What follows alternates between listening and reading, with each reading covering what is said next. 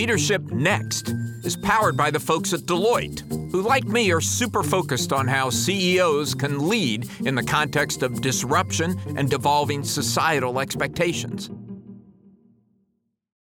Welcome to Leadership Next, the podcast about the changing rules of business leadership. I'm Alan Murray. My co-host, Ellen McGirt, is off today, but I'm very excited about the guest we have with us. He is Niren Chaudhary. He's CEO of Panera Brands, which includes Panera, Einstein Bagels, Caribou Coffee. Niren, thank you so much for taking the time to be with us. Real pleasure, Alan. Good to be here. So the reason I'm so excited about having you here is that it's been my observation that Panera is a very purpose-driven brand. Can you talk a little bit about your purpose and how it expresses itself in your business? Sure. You know, I really think that leadership is a privilege, and leadership is all about impact. And I think impact that goes beyond creating enterprise value. And I think with that mindset, you know, our purpose at Panera is we want to make the world healthier and happier. Healthier because of the quality of our ingredients, our impact agenda, and then happier because of the sheer joy and the craveability of food. So that's our mission. And, you know, it's I think both elements are deeply ingrained and integrated in the way in which we want to show up as a brand and company. We've always done that, by the way, and we want to do that as we go forward. You have four key principles that you hold the company to. Can you talk about those four quickly?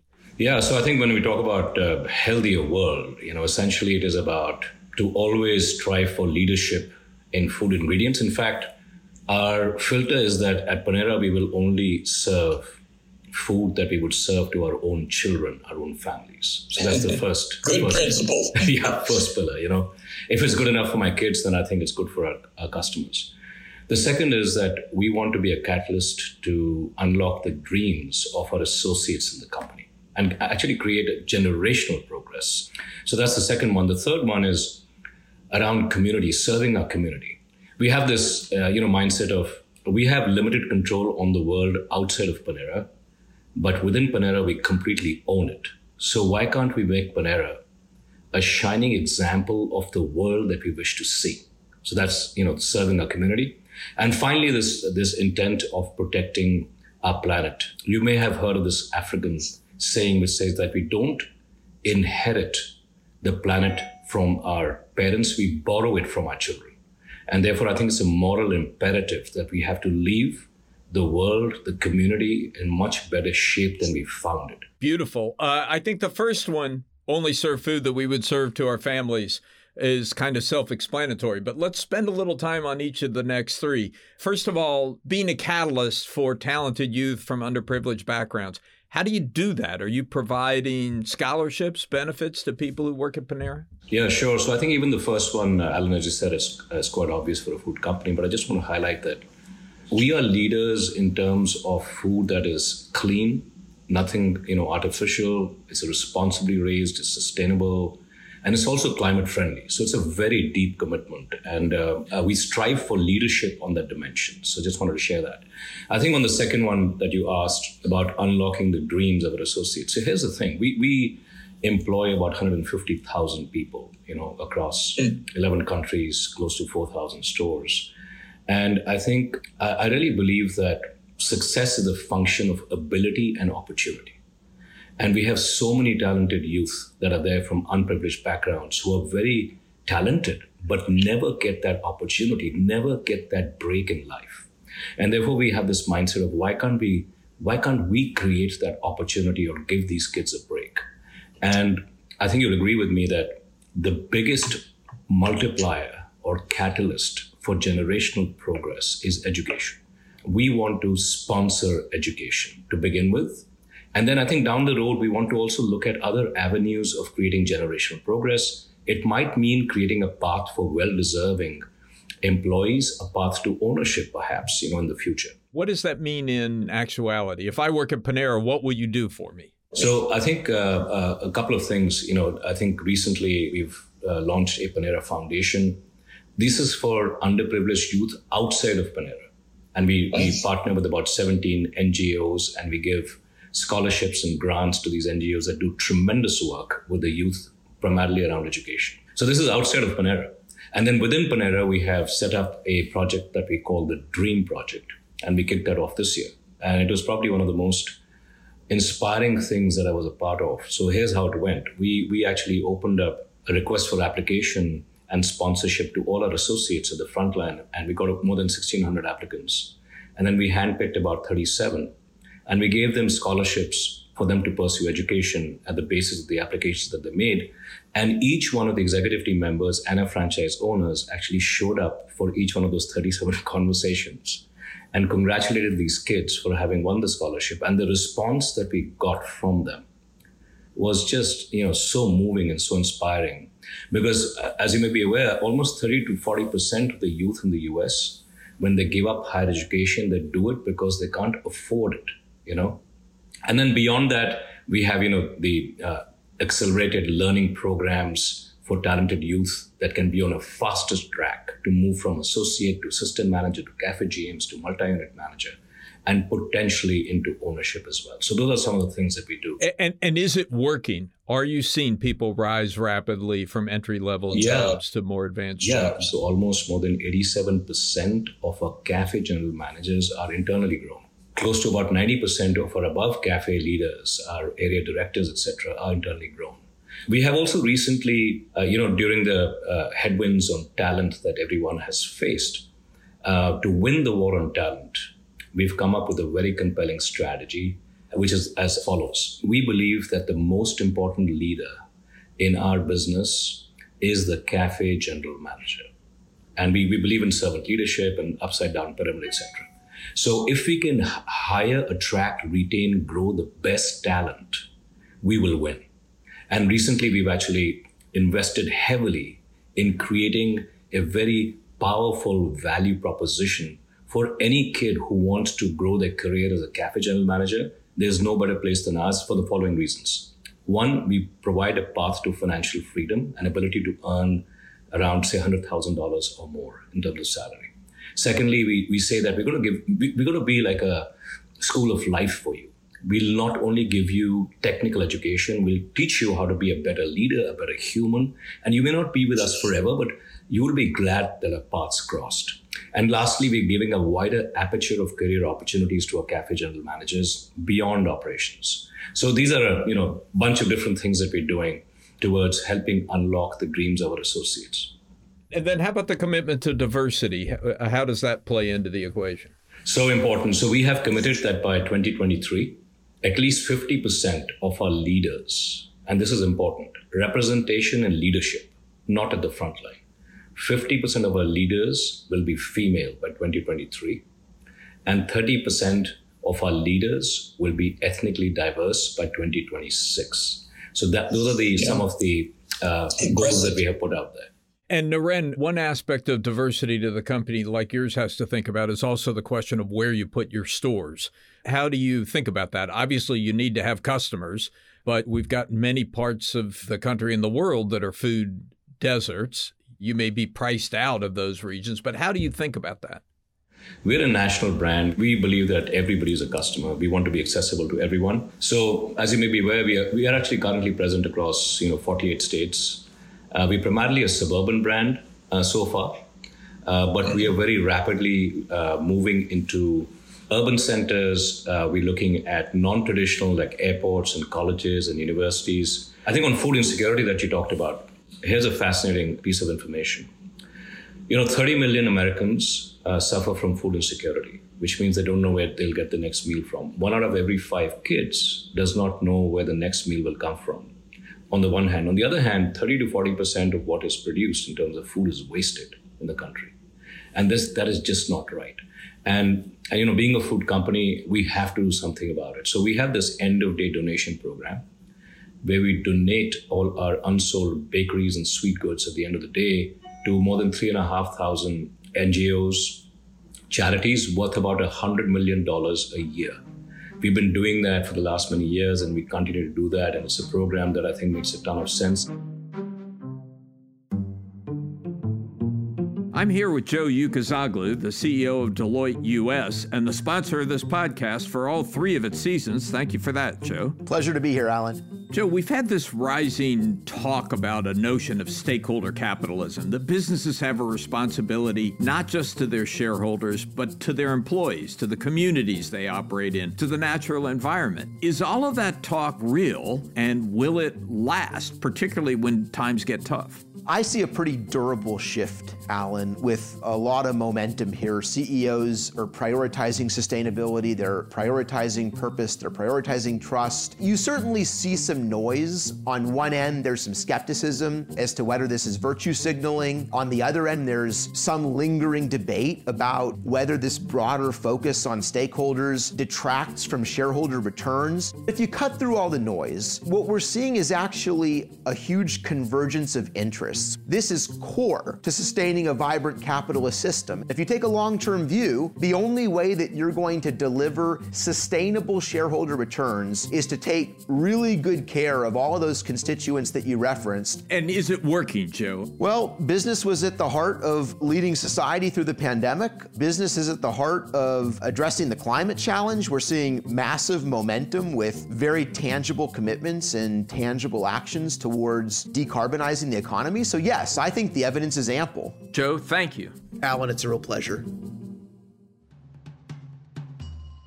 I know Panera was one of the early stores in adding calorie counts to menus, and now you're talking about carbon footprint on menu items. Are customers responding to that? Do customers care about the carbon footprint of menu items? Why are you doing that? Yeah, I think I really believe everybody cares. I think climate change, global warming is the single biggest threat that is facing all of us collectively. And I do believe that, you know, people deeply care about this topic.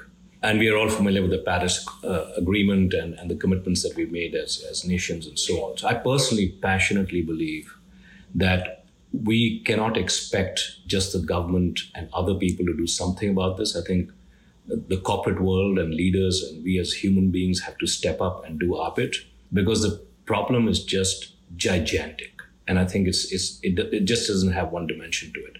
And then additionally, you know, food production contributes 25% of greenhouse gas emission. So we are part of it, you know, and therefore, as a food company, we have to take a leadership and do something about it. So you're right. 10 years ago, we were the first ones to make transparent the calorific value of the food that we serve, and it's become an industry standard. And now 10 years later, last year, we worked with the World Resources Institute and measured the carbon footprint of all of the entrees that we serve. And what we found really was very encouraging, that 55% of our entrees are climate friendly. And we have labeled them as cool food. And this cool food, therefore, is an indication for a consumer when they come into contact with our brand that if this is important to them, they can make an informed choice and therefore make, just through the habit in which they consume food, make a positive impact on climate. Let me share with you a very interesting stat. If every American was to replace only 10 quarter-pound burgers and fries with a chipotle, a chicken, avocado, melts from Panera and chips, that's equivalent to taking 16 million cars off the road in a year. So, Niren, I have to ask you the question that people ask me all the time. You've made all these social commitments, commitment to climate, commitment to diversity, commitment to educating youth from underprivileged backgrounds. How do all those things affect your bottom line? Do they hurt it? Do they help it? Or is it just neutral and you do it because it's the right thing to do? Well, I think, you know, the only way these things will work if they are actually... There's a business model that can enable this to self-perpetuate. You know, otherwise these initiatives cannot work. And I think that is, to me, that is what makes it fascinating and meaningful, that you're able to create enterprise value and have an impact agenda and do it in a way that both actually happen. And let me illustrate that. So we've come across research that more than 90% of associates, employees, want to work for companies that are impact-driven. More than 70% of consumers are looking to buy from brands that are impact-driven, and investors are also looking to invest in brands that are purpose-driven. Because I think this has become, this profit and purpose, I think is not a trade-off anymore. I think I would argue that purpose actually reinforces profit and makes it more sustainable over the mid to long term, as long as you can find a way that they both mutually reinforce each other. And that's always our intent, that we want to look for ways in which this mutually reinforces our profit. Niren, this commitment to purpose is very impressive. I've read that you were driven in part by your late daughter, and I wonder if you could talk about that. Sure, Alan. Thank you for asking me about Aisha. So Aisha, my daughter, I lost her in 2015 when she was 18 because of pulmonary fibrosis. And, you know, she is easily my biggest inspiration because her whole mindset towards handling difficulties and challenges. And she achieved more in 18 years than I can do in my lifetime. She's a TED Talk motivational speaker. She's an author of a best-selling book called My Little Epiphanies. And there's a movie on Netflix called The Sky is Pink, inspired by her life. But here's the thing. Every time I'm confronted with challenges, I kind of reflect on how Aisha led her life. And these are the following things that I bring to life in her memory. One is, have the courage to focus on what you can control and not on what's happening to you. The second is, lead with compassion. Even as you make difficult decisions, you can always do that with heart and compassion and respect for people.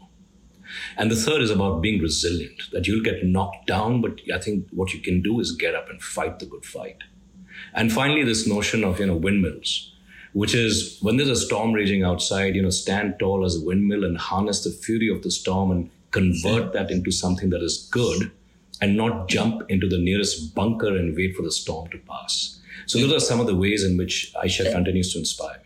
I love the windmill point. I mean, we have a lot of storms these days, so we need a lot of windmills. Our listeners can't see this, but you are surrounded by music paraphernalia. You're a musician?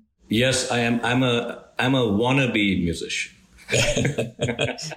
And some of what you do supports the Panera Brands? Well, music, I think, just is an expression of just happiness and being authentic and having fun at work, which is a core aspect of how we work at Panera. We work hard and we have tons of fun. So I have to say that when I was young, my wife used to inspire my songs.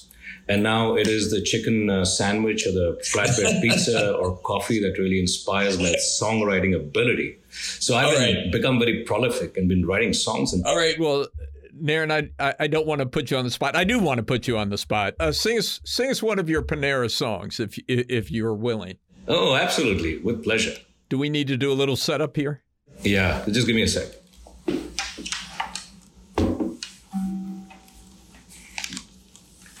So, Alan, do you like any of our food? I do. I love the sandwiches. I don't eat many sandwiches, but if I'm going to eat a sandwich, I'd like to eat one of yours. Can you hear the guitar? I can.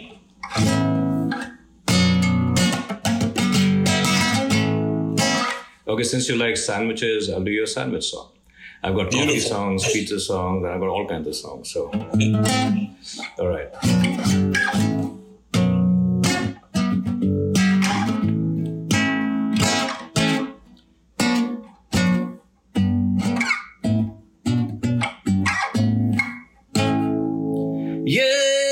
Chicken sandwich coming in up and there, I need you. Yay, Chef Chicken Sandwich coming in up and there, I need you. Spicy butt chicken, so it cooked in a brioche bun.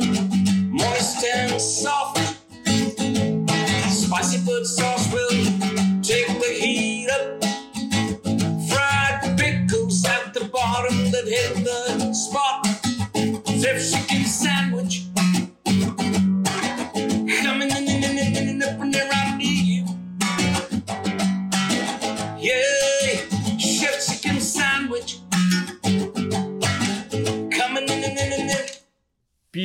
Beautiful, beautiful. You've made me hungry, Niren. Hey, you are in over 100 episodes. You are our first singing CEO. You've raised the bar for every CEO who comes on here in the future. Thank you so much for taking the time, sharing your passion, your purpose, and your music. Well, thank you, Alan. Real pleasure. Leadership Next is edited by Nicole Vergala, written by me, Alan Murray, along with my amazing colleagues, Ellen McGirt and Megan Arnold. Our theme is by Jason Snell, executive producer, Megan Arnold. Leadership Next is a production of Fortune Media.